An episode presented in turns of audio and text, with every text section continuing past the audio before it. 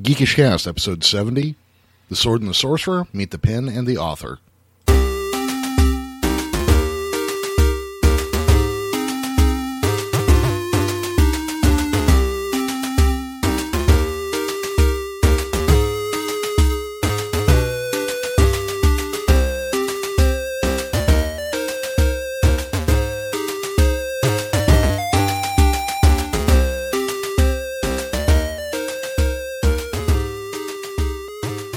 Welcome back to Geekish Cast. I'm your host Jeremy, and I'm joined this week by Daniel Swensen, author of Orison and Burn. How you doing, there, Daniel? I'm doing great, Jeremy. Thank you.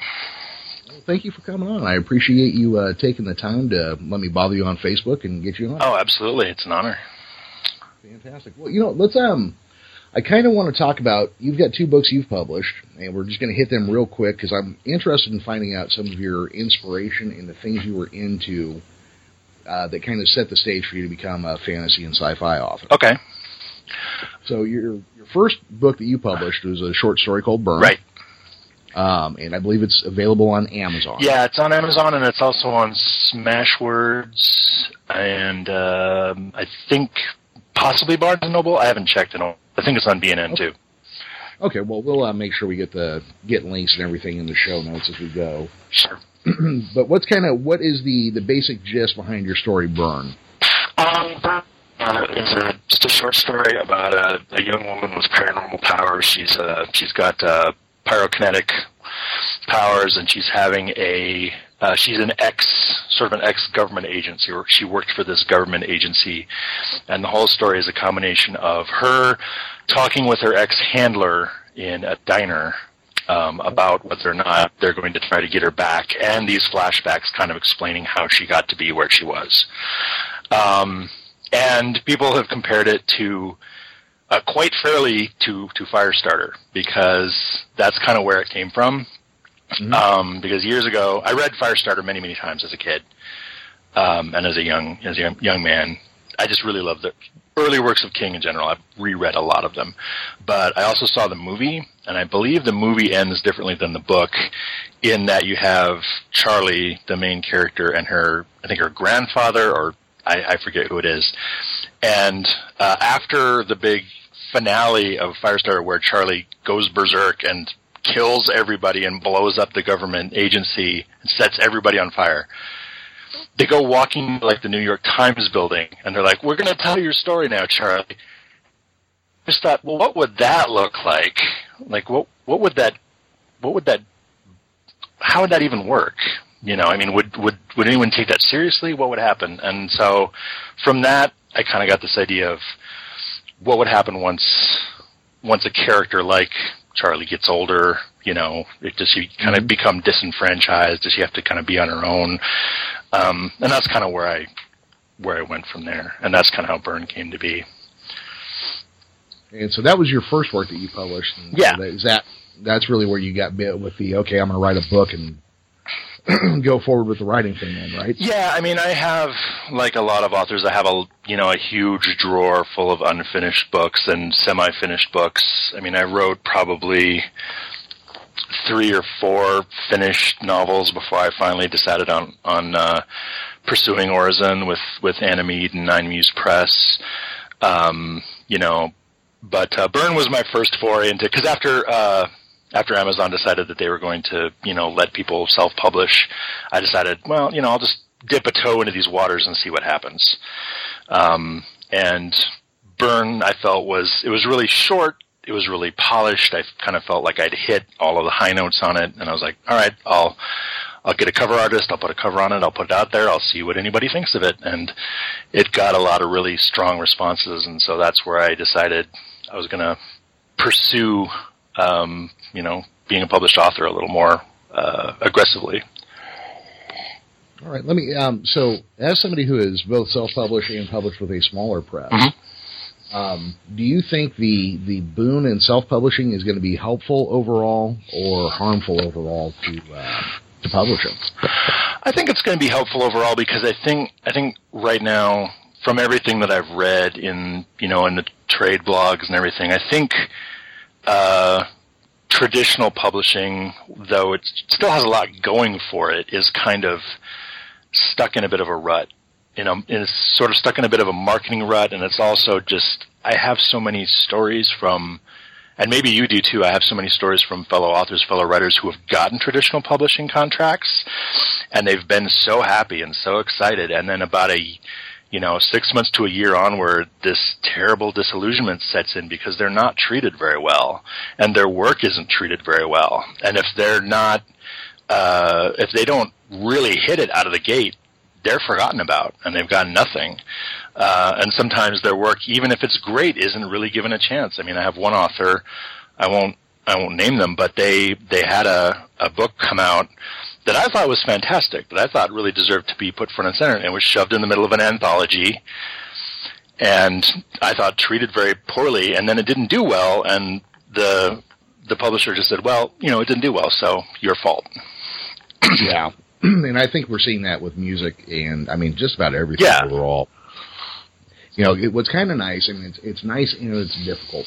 The reason publishers have always been able to, you know, grab an author and kind of hold everything over their head is they had the budgets and they had the printing press. Yeah, So, you know, without marketing, you know, wh- how are people going to find out about your book? That's where, you know, the internet has been such a huge thing. yeah, absolutely. But you still have to have a couple hundred bucks to throw at, you know, Facebook ads. You do, yeah. I mean, it does take money. I mean, and I was I was lamenting about that with another writer friend of mine about how you know if you don't have any kind of infrastructure, it it's expensive to be a self-published author. I mean, there's this this uh, this concept. It's like, well, I can just write something and dash it off and slap a cover on it for nothing and put it out there and and and make money. In my experience, not really. you know, I mean, it takes a lot of work, especially if you Well, want to turn out something of quality.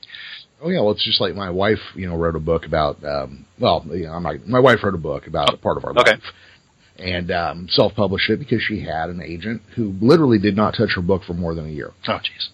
Signed a contract, blah blah blah, with the agent. Well, you know, last year I was writing my books. I didn't really deal with my clients. Okay, but you also didn't tell anybody that. and so after my wife and, ended that uh, relationship, she just self-published it on Amazon. And yeah, you can get sales, but you know you're going to have fifty, a hundred your first month, two hundred your second month, twenty-five your third. Yeah. and for people who aren't good at running a business or have not run, ran a business, or for most artists who don't really have an interest in running a business, it's a lot more difficult than just throwing a book together. Yeah, I mean, you really can't. If you're a self-published or a small press author, you really can't uh, live the life of the literary recluse um, in the age of the internet. I mean, you'll just you'll you'll vanish beneath the waves without a trace. You know, you kind of have to keep putting yourself out there and and keep promoting yourself at least in some rudimentary sense, or you know, you're kind of a goner. Oh yeah, well, and I've seen that with um, since I've started the podcast. The people that you know who have the people who have approached me about, hey, let me come on, and we'll talk about our you know comic book or whatever it Mhm. is. Those guys are working Twitter and Facebook. They're working Twitter and Facebook five days a week, seven eight hours a day. Oh, sure. I mean, they are they're pounding the pavement. I mean, the, the digital pounding the pavement. hmm Yeah, so Wow. it's kind of interesting to me to see how people have really, you know, uh, they're a chief cook and bottle washer. You write a book, you either make your own cover or hire somebody, and then you go out and you sell the book to person by person as you go. Yeah. Yeah. Exactly. So then your next book was Orson or Orison, Orson. Yeah. yeah, and that one's a little more. Um, I believe the term would be high fantasy. yeah, it's um I think it's more more of a sword and sorcery feel with some high fantasy elements. Um, because it's kind of the characters are kind of like down and out, and they're struggling against an institution that's more powerful than themselves, which is kind of a hallmark of uh, of sword and sorcery. And that's also got a strong sort of heist element to it, which I think is Yep. which is also sword and sorcery. And there's in, instead of some kind of grand quest or uh, predestination or, or prophecy. There's none of that really in that book, which was very deliberate on my part. But um, there's also I wanted to add kind of the scope and uh, the breadth of high fantasy. Um, so it, it, we were talking just a, just a minute ago about about traditional publishing versus small press. Um, what I really like about working with with Nine Muse and about being with a small press is that I can kind of hit that sort of in between area marketing wise I can say, all right, well, this is not exactly like every other sword sorcery, every other high fantasy book out there. It's kind of a hybrid. It's kind of hits these places in between, and I don't have to try to convince anyone to to, to buy it based on you know h- how well it fits into uh, you know a, a predetermined template. So Oh, absolutely. Well, and that's one thing I think we've seen with uh, fantasy and sci-fi. They're, well, publishing is notoriously risk averse at this point. yeah, oh terribly. And basically, if you haven't written the next Eye of the World series, Mhm. or you know, you're not the next uh, Shannara author, Yeah. or you know, you're not sitting on the next Star Trek uh, style book, people aren't going to look at you as seriously. Right. That's that's and that, that's really unfortunate because It is. there's a lot of great little stuff that got published back in the 70s and 80s that would never get looked at now. Yeah, and I mean, I know I know so many authors who don't, or not authors, but readers who don't want any part of that. I mean, I, I mean, I, I know I've heard so many stories from readers who are like, I don't want another big ten book series of doorstops that I got to wait a decade and a half for it to be finished, or maybe not at all. You know, maybe you know, especially in the in the case of Eye of the World. You know, the you know Robert Jordan unfortunately died before he could finish it, and then Brandon Sanderson had to come in and wrap it up. I mean, it just went on for so long that Oh yeah. you know, Well, I started reading that. I read the first book of that series. I was 16 or 17. yeah, yeah, And I read the last one when I was 41.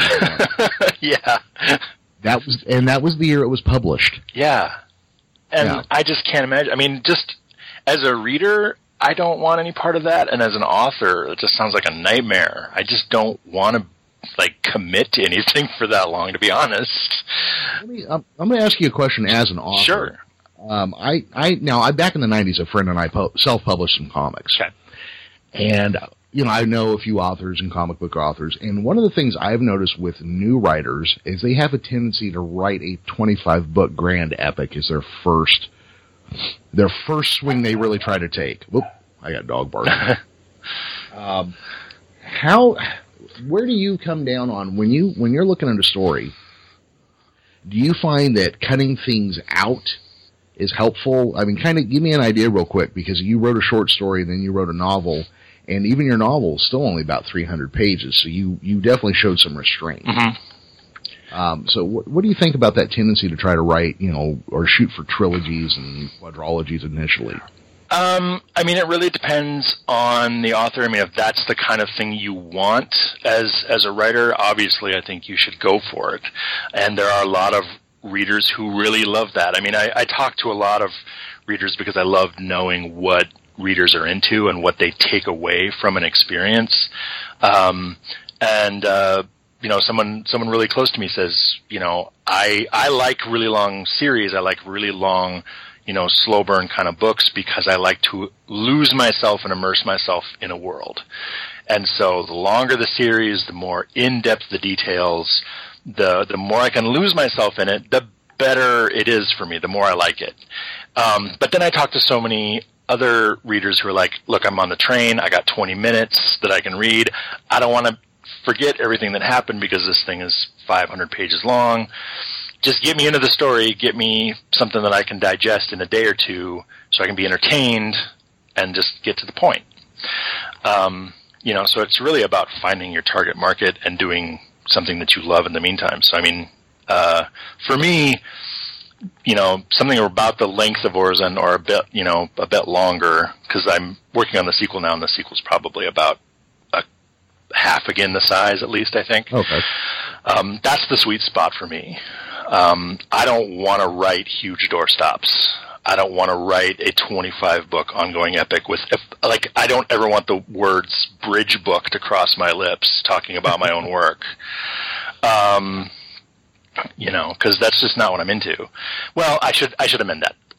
I'm occasionally into that sort of thing. I like I like the uh, Steven Erikson's Malazan series quite a bit, um, but like I like Glenn Cook's work more because it's a little bit more discreet. Like you can read each one of those novels and they all kind of stand on their own, um, rather than having to go through the entire series, you know, beginning to end to get the to get the whole picture.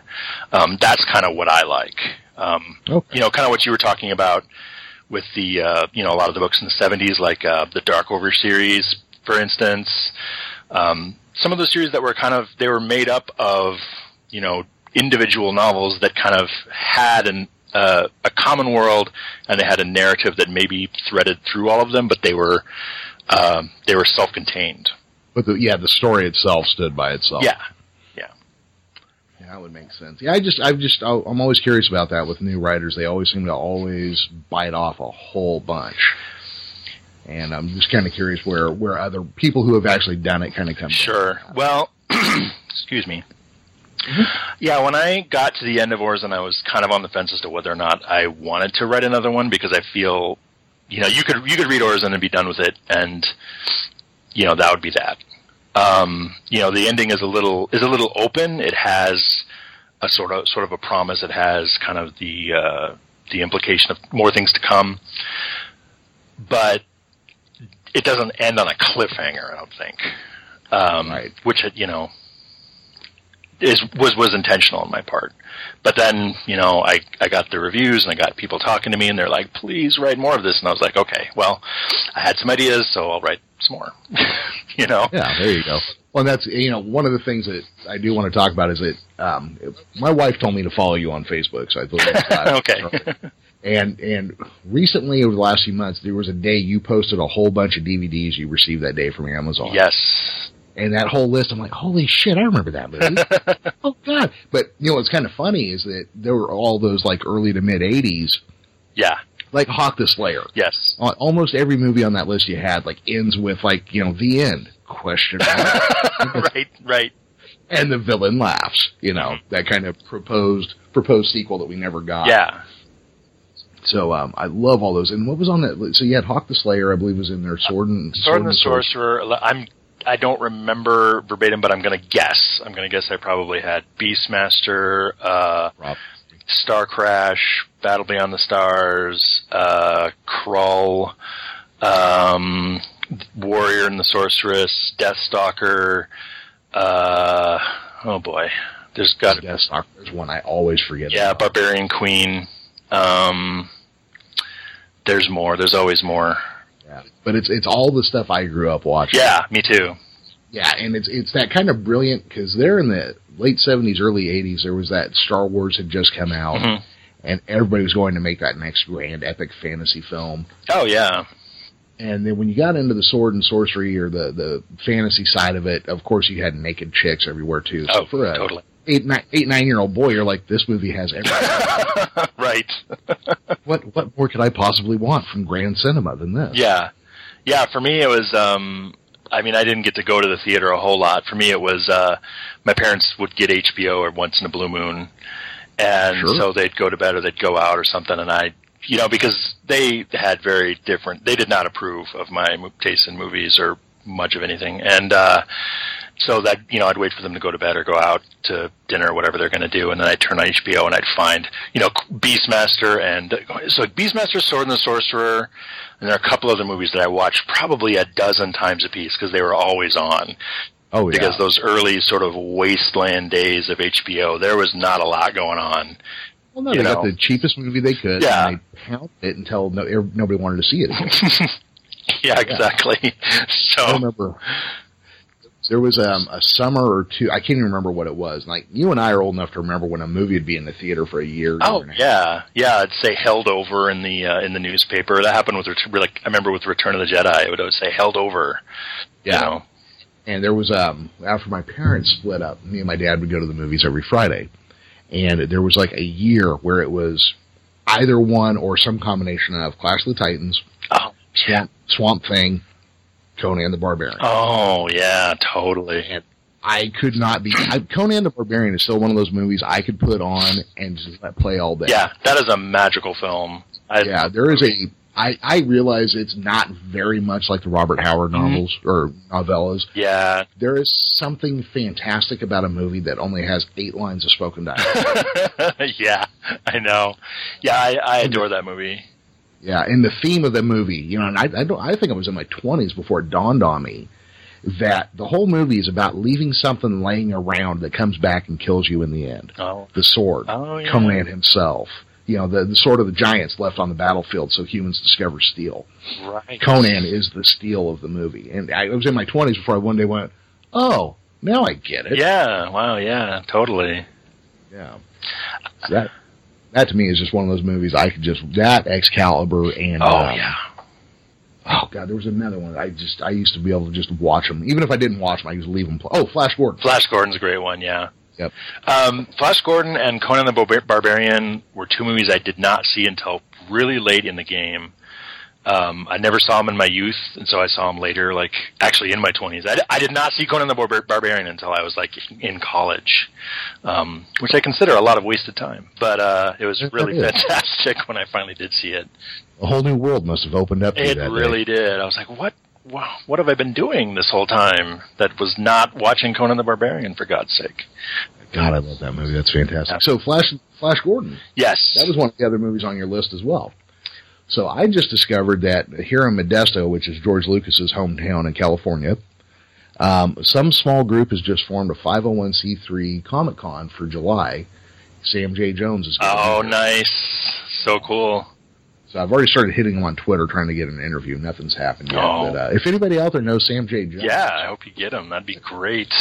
yeah, I'd be totally stoked because I actually have a a copy of the Queen album framed, hanging on the entryway to my home. Nice. I bought like the super special edition with the little artwork bits that came in the DVD case. Oh, the Alex Ross one. Yeah, yeah. And I can't find any place to put those, but I just have them like just to take out and look at with reverence every once in a while. And then I just recently bought, I'm redecorating my office to reflect all of my trash movie taste. So I have, uh, I have, uh, Flash Gordon, I have Beastmaster, I have Wizards, I have Star Crash, uh, Alejandro Jodorowsky's Holy Mountain, and Oh, yeah. then uh, Andrei Tarkovsky's Stalker, which I guess technically it's not really a trash movie, but it's in sort of this same sort of cult wheelhouse. And I think there's probably one other one that I'm forgetting. So it's going to be, it's going to reflect my movie tastes in a big way Yeah. in the office. That's kind of awesome. Yeah. I still haven't seen Star Crash. I've still never seen that. Well, it's free on YouTube, as I keep telling people. I bought the I bought the disc because I love it so much. But Yeah, no, I'm going to have to because you know with with my background and it. Look, I know what Hawk, you know, Hawk Slayer is. I, I Right. haven't seen Star Crash. Yeah, yeah, I mean, I I love Star Crash because it is so unabashedly like enthusiastic and just does it just doesn't hold back in any way. Um, I mean, it, obviously, it looks like it was made for a buck fifty. Uh, You know, the special effects. I want. I don't want to say they're terrible, but I mean they're obviously made on quite a budget.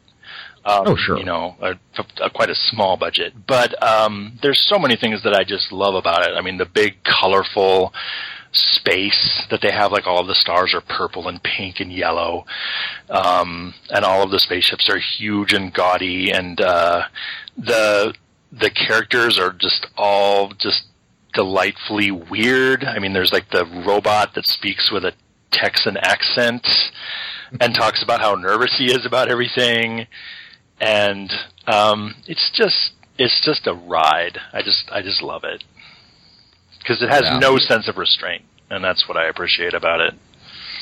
well, that was a um, that was Italian made, right? Yes, it was. Yeah. And you got to remember, before Italy joined uh, joined the eurozone, the the lira was not worth a whole. lot. yeah.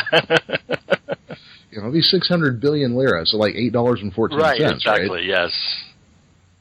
But um, yeah, that is one that I don't know how that one missed me, but it always did. So it definitely sounds to me like you and I grew up during the same time period with the same pop culture stuff in front of us. What do you think you found the most informative to your own storytelling or taste? I mean, is there a a particular novel or a particular movie that really you think you know formed your uh, storytelling abilities or interest in uh, telling a story? Well, it'd be tough to narrow that down to one Oh, thing. sure. Yeah. Um, in terms, uh, I mean, in terms of like my my childhood and what got me into fantasy and sci-fi, it's a pretty predictable story. It would have to be Star Wars um, because I, you know I saw the saw the first Star Wars in the theater when I was like 8 um, and that was that was huge for me. And uh, I, I recently saw the. I won't go into this too far, but I recently saw the uh, the documentary Plastic Galaxy. That was a fantastic. Yeah, and I really loved and agreed with what they said about how you know in in that in that decade you didn't have the ability to just sit down and watch a movie on demand over and over again wherever you wanted. You saw it maybe a few t- once, maybe a few times in the theater, and then that was it. And so the the role that Star Wars toys played in a lot of these kids' lives was being able to engage with and sort of dwell in that universe without seeing the movie again and again, um, which was totally me as a kid. I mean, I had a I had a ton of Star Wars toys. Um, and I think that was where I first started getting into storytelling was because I actually had a lot of those toys. I had I had them for a really long time before I ever saw the movie, um, which was kind of fun and weird because I I started making up my own narrative about the characters before I knew what any of the characters were or what they did. Oh, well, you know what? I actually, I now I was four when Star Wars came. Okay. Out. Um, and I actually remember having the toys before I saw the movies. Mhm. And I remember at four years old thinking it was so weird that we knew we hadn't seen the movie, but we knew who each of these characters was already. Yeah, yeah. I mean, they they definitely had this this this look to them that obviously gave them a sort of a role. But like when I was when I was a kid, like before I saw the movie, I think uh, Hammerhead was in charge of everything, Mhm. and Darth Vader was his like idiot lackey who just like you know he was his enforcer, his leg breaker who would go around and you know do do all of his dirty work. Oh, Um, that'd be a very different. Yeah, and uh, I think Gre- Greedo was like the sort of like the Peter Lorre, you know, in Casablanca of Star Wars, who would just kind of wheedle and make deals and stuff. Um, and I think Luke ended up being really inconsequential in my universe because he wasn't an alien. I thought aliens were cool, Right. you know.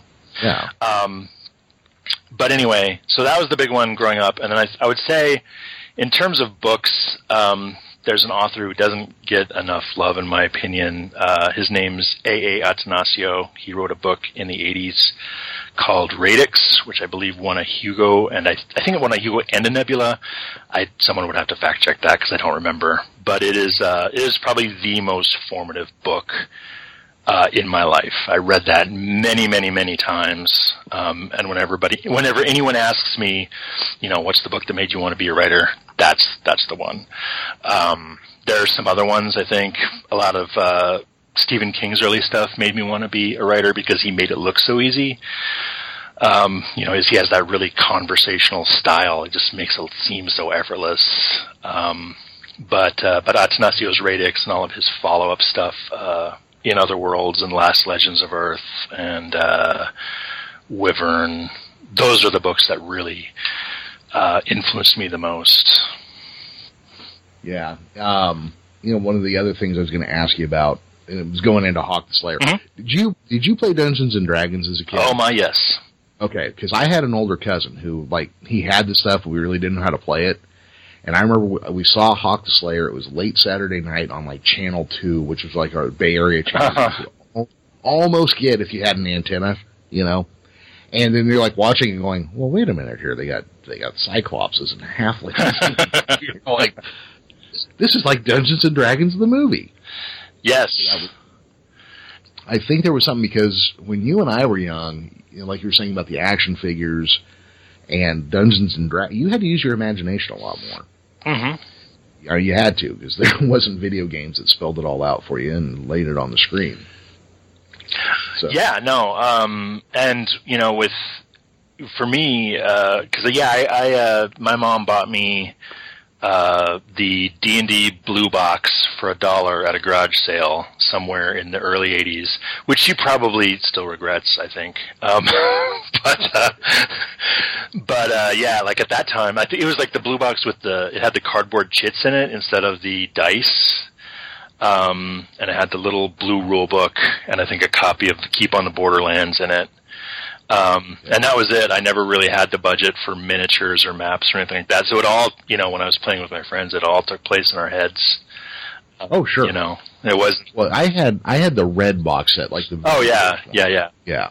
And um, you know, obviously for a young a young child, it's a lot to get your head around. Mhm. So Oh yeah. really did what you were doing. Yeah, I played that really wrong when I first started. I mean, I don't I don't mean in the sense that I played it my own way and other people thought it was wrong. I mean, I like I thought making up a character meant you had to draw a picture of your character with every piece of equipment you bought Uh, Daniel, I'm pretty sure that's what that demonstrated. I tried. It's really difficult when you load up your guy with tons of stuff. Yeah, well, see, I was I, I was never that into playing them, Mhm. but I did like to illustrate stuff for it, and um, I've always wanted to make a superhero pen and paper role playing game just so I could illustrate it. Oh yeah, sure, that'd be fantastic. I, I probably since the late '80s started one two hundred and fifty thousand. Yeah, no, I, I'm a I'm a big role playing geek. I have a big shelf of of games, and I've played a lot of them over the years. And I've tried to design a few. I'm as I'm not a I'm not a game designer at all. I've found I kind of I'm very happy playing with other people's systems. Yeah. other people's For systems and my own my own game worlds. That's where that's my sweet spot. Well, my little brother just gave me background Easter. He gave me the uh, box set of the FASA Star Trek. one. Oh yeah, It's it's still got a lot of the little cardboard counters and things in it too. Sure. Yeah, I mean, yeah, didn't that have like the uh, was it the one that had the the really sophisticated uh starship combat and all that? Yeah, well, it's not okay. So they had a separate game that was just Starship Combat. Oh, okay. Uh, that was part of. Oh, I'm going to show my ignorance a little bit. Um, That's okay. Starfleet Universe or something was the uh, Armadillo Games, I believe, is the company that owns it, and it's they have games that are literally just Starship Combat. Okay. Now, this has Starship Combat rules that are quite complex, but nothing compared to the other. Because I, I tried to play that one with a friend of mine once, and it was like five hours. I'm like, so can I shoot my photon torpedo now, or do I still have to wait? sure. Yeah. yeah, I had a friend who had those. We never we never played it. I think the first pardon me. I think the first uh the first Star Trek role playing game I ever played was from Decipher, which was like either I think it was like the early 2000s. Um, that was the first one I ever played. I never got to play any of the old school ones. There's a lot of old school games that I missed, but I Oh, sure. you know, I had a lot of I had a lot of fondness for those, like all the FASA stuff. Uh, BattleTech was one that I was briefly into. Not that into it because it was really expensive to get into, but uh, but I really loved the idea. Yeah, the concept behind it Mhm. doesn't have to grab your imagination and run away. Yeah, Um, so you are also a uh, video game guy, yes? to some degree, yeah. I was really into video games in college, uh, somewhat to the detriment of my grades. Um, and since then, I've kind of I'm like about a generation behind now with the consoles. Oh, okay. Um, I don't play games on PC anymore because it gets in the way of work. Um, you know, I just because what what you need on your computer is one more distraction. exactly, yeah. No, it's I've got plenty going on without without video games. That was a deliberate choice on my part. Like I switched to Linux. I can't play really play games for. I mean, I, you can, but I choose not to. Um, it raises the bar. We'll just say that to play games on Linux. Right. Um, You really have to go out of your way yeah, you have to work at it. There's there's a time investment involved. Um, but uh, yeah, so my my my PC is just for writing and you know research and work. Um, I have an I have an Xbox. I have a 360, which is primarily what I use now. Um, and I have a handful of games for it. That's what I play now. Back in the day, I was a huge PC gamer. I stopped when I left college, pretty much, which was 2000 or around 2000. So I was a huge PC gamer from like I don't know 96 to 2002, somewhere in there. So since then, I'm a little behind. Uh, oh, World of Warcraft is the exception to that. Like I played that. I played that until probably 2005, I guess. Um, that was probably where I really fell out of the market. Um, aside from like Skyrim and uh, I recently played GTA 5. Um, but I don't really care about military shooters, and that seems to be what almost the entire market is now. So, you know, Yeah, that is a big part of it. Um, the one I'm waiting for now, I did buy a PS4 so I could get the new Batman game. Oh, okay. I love, I love the Arkham series. oh yeah, I played I played the first one of that, and that was really fun. Yeah, that, that's outstanding. But um, so I got the PS4 to get the new one, and you spend half the game almost driving. I'm an outside salesman in my real life. right. I already spend all my time driving, so it, it just didn't click for me. Um, and then I don't play a lot of online games. So I, when I got the new Star Wars Battlefront, hmm it's all online, so I was real disappointed with that. Yeah. But one coming up that I'm really looking forward to, the Friday the 13th game's coming out. Oh, okay. I haven't heard about it. Well, what it is is so everybody goes into a lobby and then they put together the group that's going to play. One of the players is Jason. everybody else is a camp counselor. Jason can like teleport across like the the map and kill people, and basically he's like a one shot kill. The camp counselors have to like repair a car or get a phone working to survive Oh. until dawn. Is it is like the subtitle like Dead by Daylight or something like that? Um, Or is that a different game? I think that's a different game, Okay. but I bet you the concept is is the same. Okay. and that's the one like now I'm just like biting my nails because I the other thing I love besides sci-fi and fantasy is horror films. I love slasher. Oh, films. sure, yeah. No, that does sound amazing. Um, yeah, I was I watched a gameplay video of Dead by Daylight, and I was like, well, this probably really isn't for me, but it looks really fun. I like I like any kind of game where you have a bunch of players cooperating against some kind of you know implacable foe or obstacle. I really like.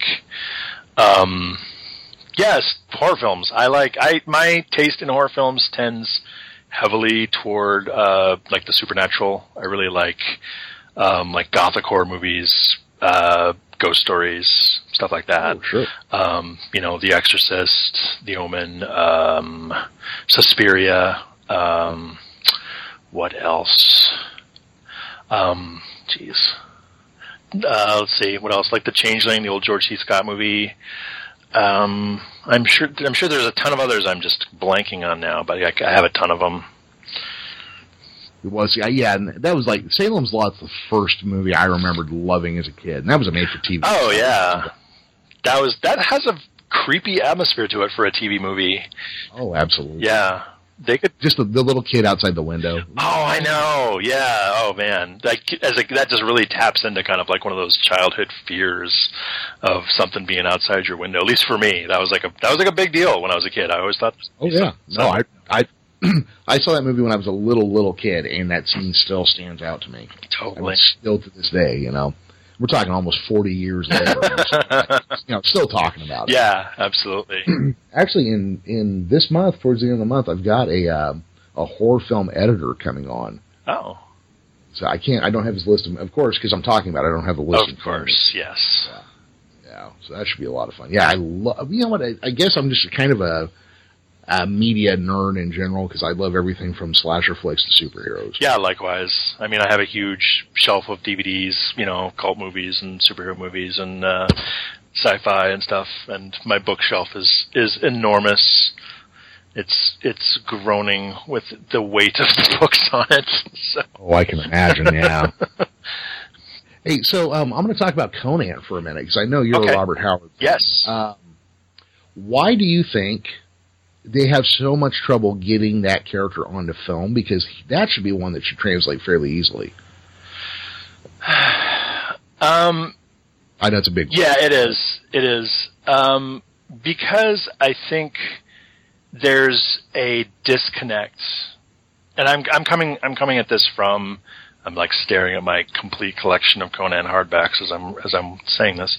Um, I'm coming at this from sort of a, a, a I'm a much bigger fan of the stories than of uh, than of any of the media that's been made around the stories. Oh, also I want to mention um, another really formative piece of media from my youth was uh, Savage Sword of Conan, which is the black and the black and white. Uh, comic. Did, did Roy Thomas work on those? Yeah, I think Roy Thomas did do some of the covers. Yeah. And, like you have like Ernie Chan and Gary Kwapisz, who's my personal favorite, um, and a bunch of other great artists. Um, and they could do what you couldn't do, you know, in other comic books. I mean, they just, I mean, you know, not for nothing, they had, you know, lots of graphic violence and, I mean, no nudity, but, uh, you know, just kind of really hitting the sweet spot for a Well, they they stopped just shy of nudity. yeah. They tried to get away with as much as they could, obviously. Well, and that's that's see that's why I always thought Conan translated so well to a visual medium, and that's and I love the first Conan movie, so I'm leaving that. Yeah, no, no, no. I mean, yeah, we could have a debate about whether or not the first Conan movie is lives up to the spirit of Howard or not. I don't. Yeah, should it should it be called Conan or something else? Maybe yeah, That's I don't know. Um, but I think that there is. I mean, and I say this utter, utterly without irony. I think there's sort of a, a poetry and a beauty to a lot of those Conan stories, like. Um, you know, Robert E. Howard's uh, poem Cimmeria, which I really love. Um, it has this really somber, brooding beauty to it, and it's not it's not trashy. It's not garish. It's not wahoo. Um, and so much of the media uh, that has that has come afterward has tried to shove Conan into this kind of like, you know, blood and guts sort of idea, which I don't really think is at the core of the stories. Well, and I don't think it's at the core of the character. When you read Howard's version, or even Robert Jordan's version of Conan, mm-hmm. very pensive. Yeah, very, very deep in thought. And yeah, I mean, he's quiet in his books, but usually because he's thinking. When he comes across quiet in the movies or that shitty TV show or cartoon they yeah. did, it's because he's a barbarian and, and kind of short on faculties. And I think they kind of miss the heart of the character. I think they totally do, and I think even even visually they've kind of. I mean, that was if I was going to make one objection to the Conan movie, um, which I otherwise love. Just to reiterate that um, is that I don't I don't think I don't think uh, Arnold Schwarzenegger is a good fit. I mean, not even not just as an actor, but just I don't. I, I never really saw Conan as this incredibly huge, beefy guy. When when you see uh, Howard write about him, they always talk about how he's got like the aspect of like a of like a panther or a jungle cat. He's, a jungle cat. Yeah, he's, he's lean, he's muscled, he's fast, and they talk about him, you know, being a thief. Like he's not this huge beefcake wall of muscle that just hits everything in his path. Um, but that's the image that got pushed.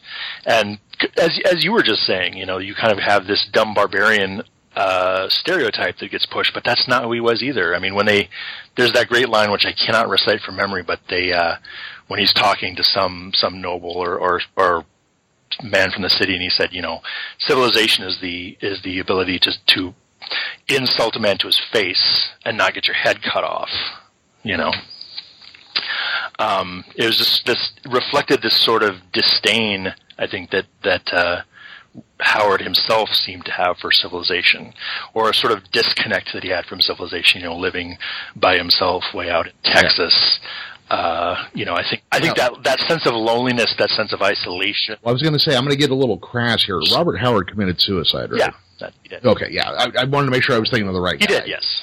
Um, you know, which yeah, and and so I think I think that sense of that sense of loneliness and isolation and that sort of somberness gets lost um, very easily because it doesn't translate well. It doesn't meet our expectations of what we've kind of been sold as the the barbarian archetype. Like the barbarian's supposed to be big and dumb and hit things and you know blood and boobs and decapitations and stuff like that. And and those things are all fine for you know a trashy 80s movie or whatever you know kind of entertainment oh, sure. you want but i don't they're not really so much in in howard's stories at all.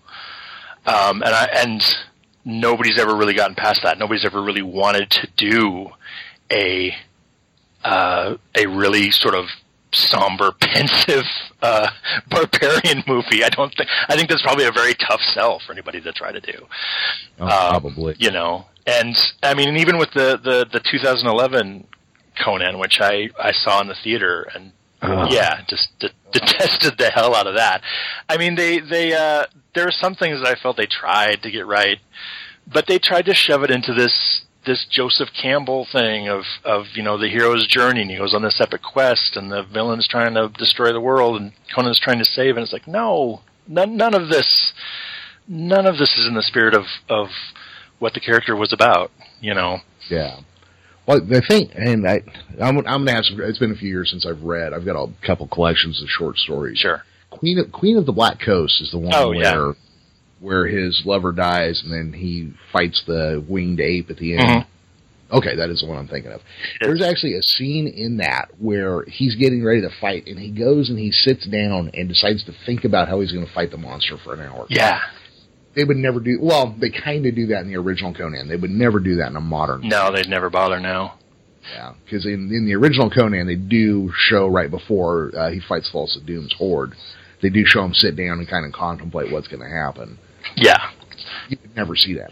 Yeah, because you can't have a thinking a thinking fighter anymore. I guess. Yeah, that's that's why. I mean, because I've had that that discussion with people about whether or not the the Milius movie it fits the spirit of of the Howard stories, and people want to say no, and I would say, but okay, but it does better than anything else out there because it acknowledges those kind of those exact kind of moments that you're talking about. It you know Right. it has those those pensive moments where you know he he kind of gets in Crom's face and and you know talks about his about his fate and he thinks about what he's going to do. Like there's so many other you know pieces of media out there that don't don't even go that far. They don't even bother. Yeah, Um, you know, it took a stab at it, which I really liked. yeah. Well, it gave it a shot. Look, I mean, it gets his origin wrong, but it Yeah. does it in such a fantastic. yeah, I know. Yeah, yeah, yeah, I was totally willing to forgive that just because like the Wheel of Pain is such an amazing execution of an origin story. You know, it's like you have your your stereotypical village wiping outing, and I was like, okay, fine, whatever. Um, but then like you just the Wheel of Pain, you just have like you have this whole childhood go by in one scene. yeah. There's there's just an operatic Yeah, poetry to that whole movie. And it also has one of my favorite villain speeches of all time, and Thulsa Doom gets to do it in there, where he's like, "You kill my people, you kill my Oh, yeah. family." He's like, uh, "For me, that was a Thursday." yes, yeah. He's like, "Yeah, when I was young, I wiped out several villages." you know, just that that kind of like, "Oh yeah, I remember being young." so here's something which I did not know until recently.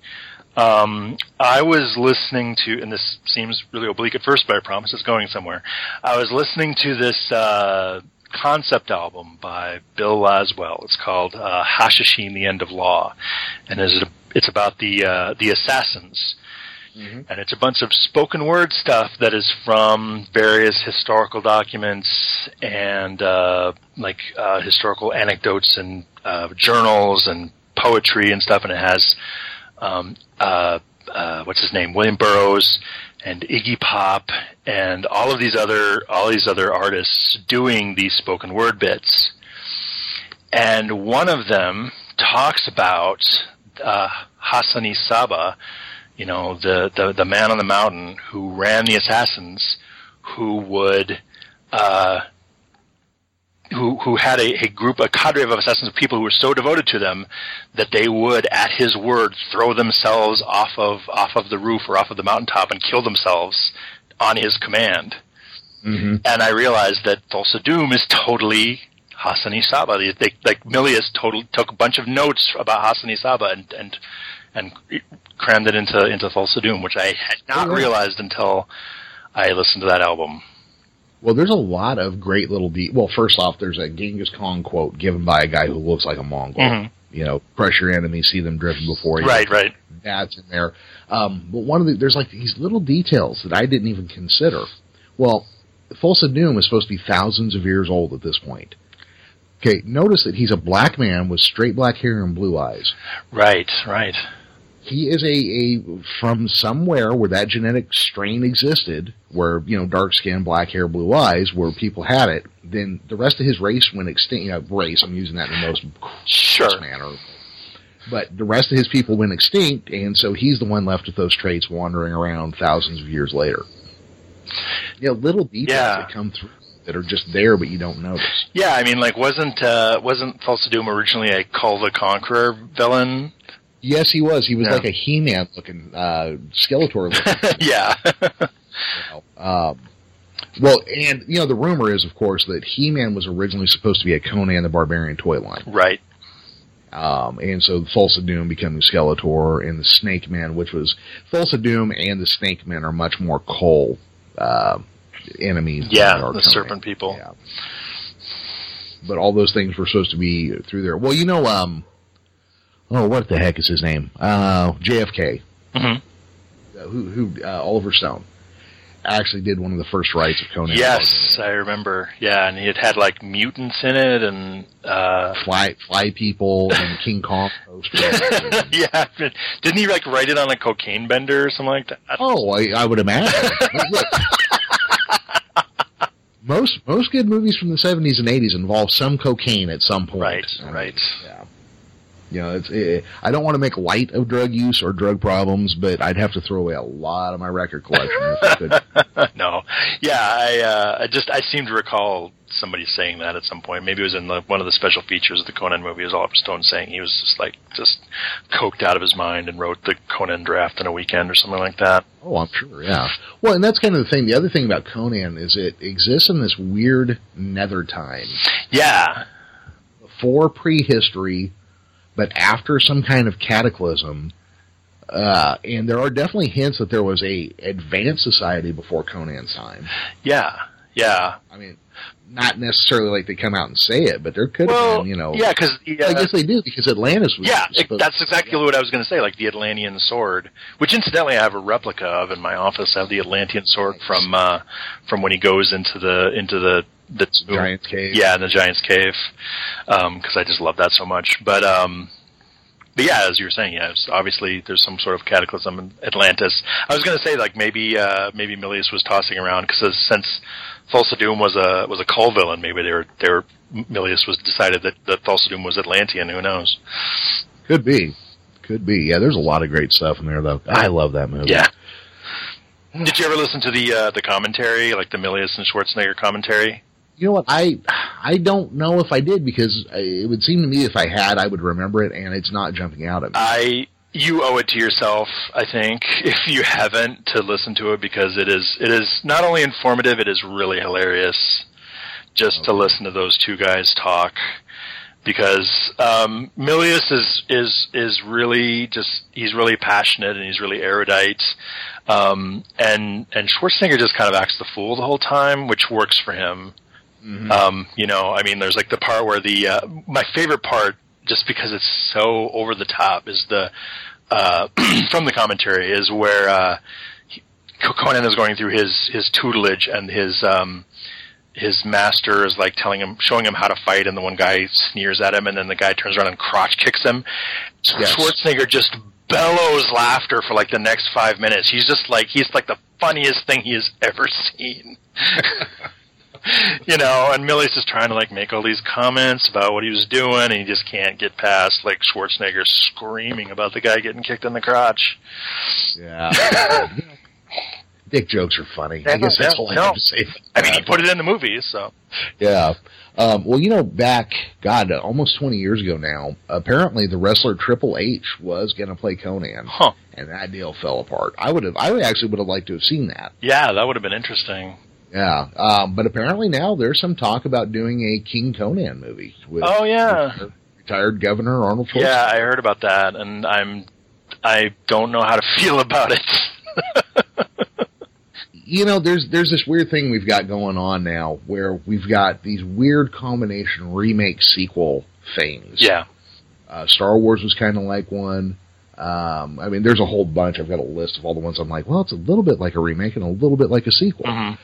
Um, the new uh, Evil Dead series was kind of like that. Oh yeah, like that was a really curious one. I, I saw that recently. I was like, we'll take Evil Dead and we'll just take all the humor out of it, which is such a weird decision. I mean, sorry, go ahead. You were no, no, no. That's that. Well, that's kind of the thing. It's like I, there is a there is a way you could do that. You know, the the King Conan movie. Yeah. Um, and what was there's I know I even read one of those stories that was supposed to be the last one with Conan as an old man. Yeah that I think you know I think it was an assassination attempt or something. That was, oh yeah, uh, Sword in the Phoenix or something like that. That's it. That's the one. Yeah, and um, that would be kind of interesting to see. There is a way to do it, um, but I don't know if Schwarzenegger is any more the man to do it. Yeah, you know what I mean. Well, eh, eh, yeah. I mean, for for one thing, I just two things about that, just from from my perspective, is one, I feel like in a way you kind of end up getting hemmed in by your own image. Um, mm-hmm. like I watched uh, one afternoon when they were all on Netflix. I watched the Expendables movie, movies, all three of them. Oh wow! Um, and I thought one of them was pretty all right, um, and the other two I have no memory of whatsoever. They kind of all blended together, which is my mistake, just watching them all in, in a row. Right. But it, but the people like all the characters it was great to see all these action heroes again but they weren't really playing characters. They were just kind of playing themselves. I mean they might as well just been turning and winking to the camera the whole time.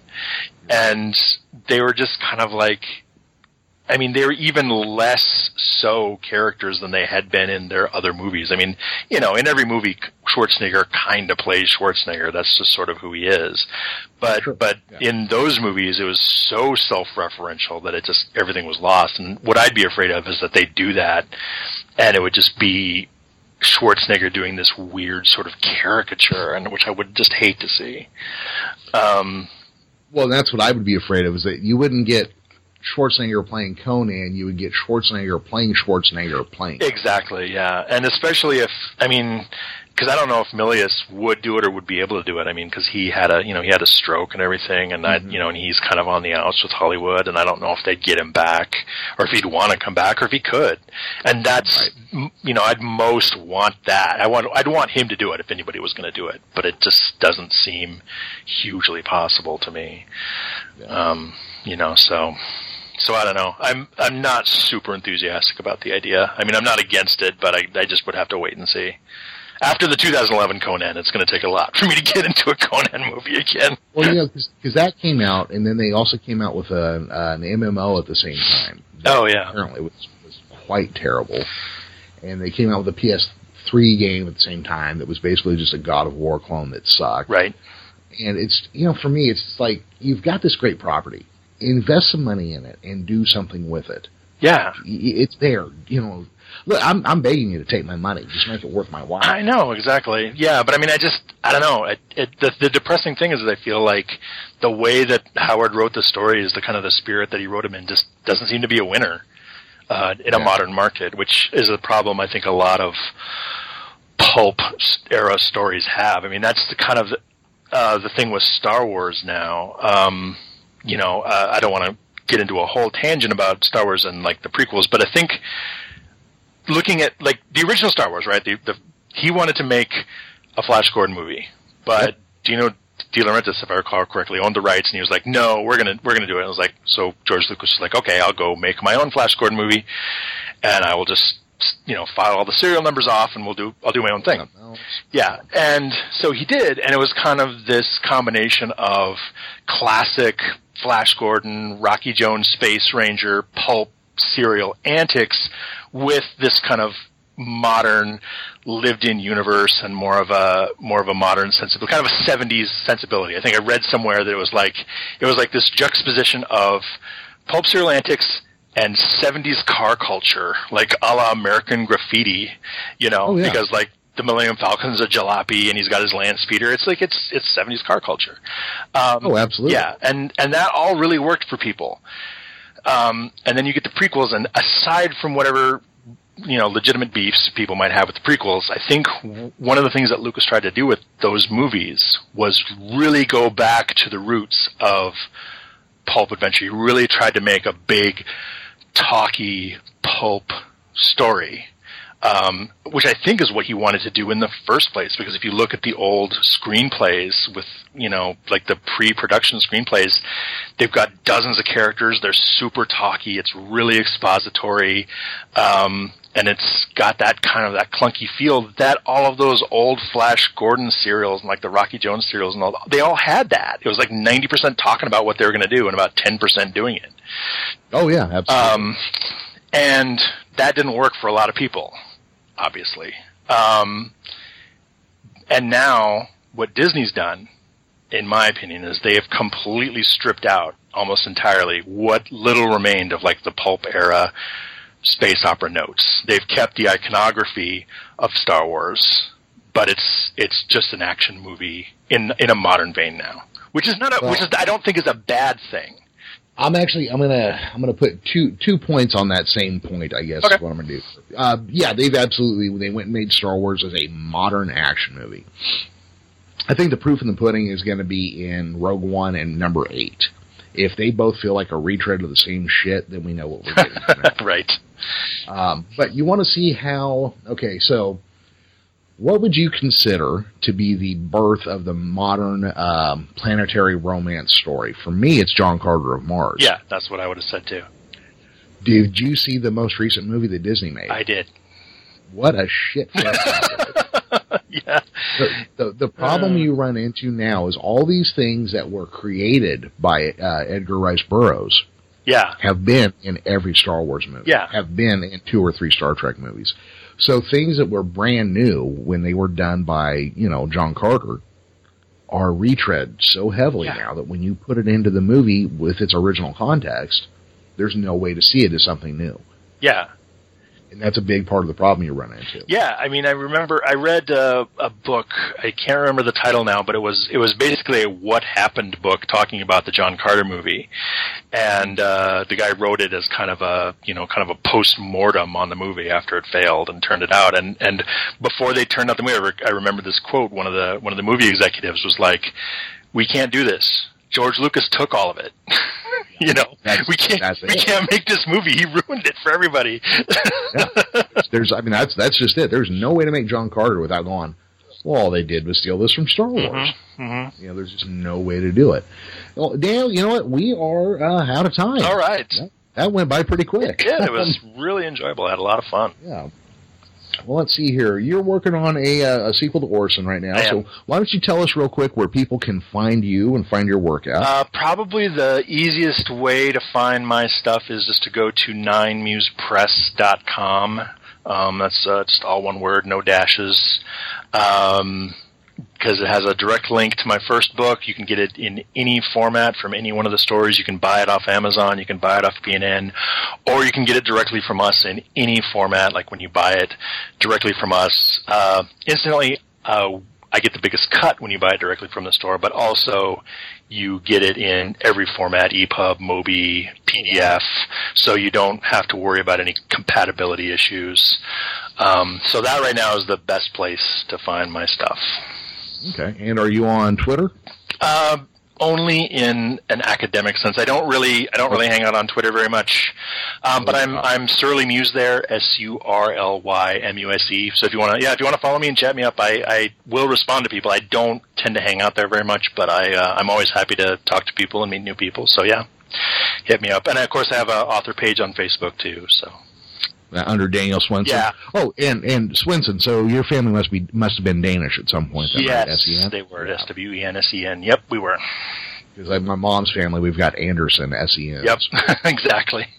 got the Danes in. And for those anybody out there who doesn't know, uh, when Denmark was basically conquered by the Nazis, and the Nazis told them all the Jews in Denmark had to wear the uh, Star of David, the king and all the uh, mayors in Denmark began to wear the Star of David as well. Wow. So lots of lives saved by the Danish kings. And I'm not a big fan of aristocracy, but uh, Christian the Tenth, I always uh, take my hat off to. Oh, wow. So Today I learned. That's great. yep, that's a pretty interesting story. Yeah. Uh, yeah, well, Daniel, thank you for coming on. Um, when your next book comes out, please let me know. I'd love to have you on again, or just sometime if you want to come on and talk movies, let me know. Sure. Love to be back. That'd be great.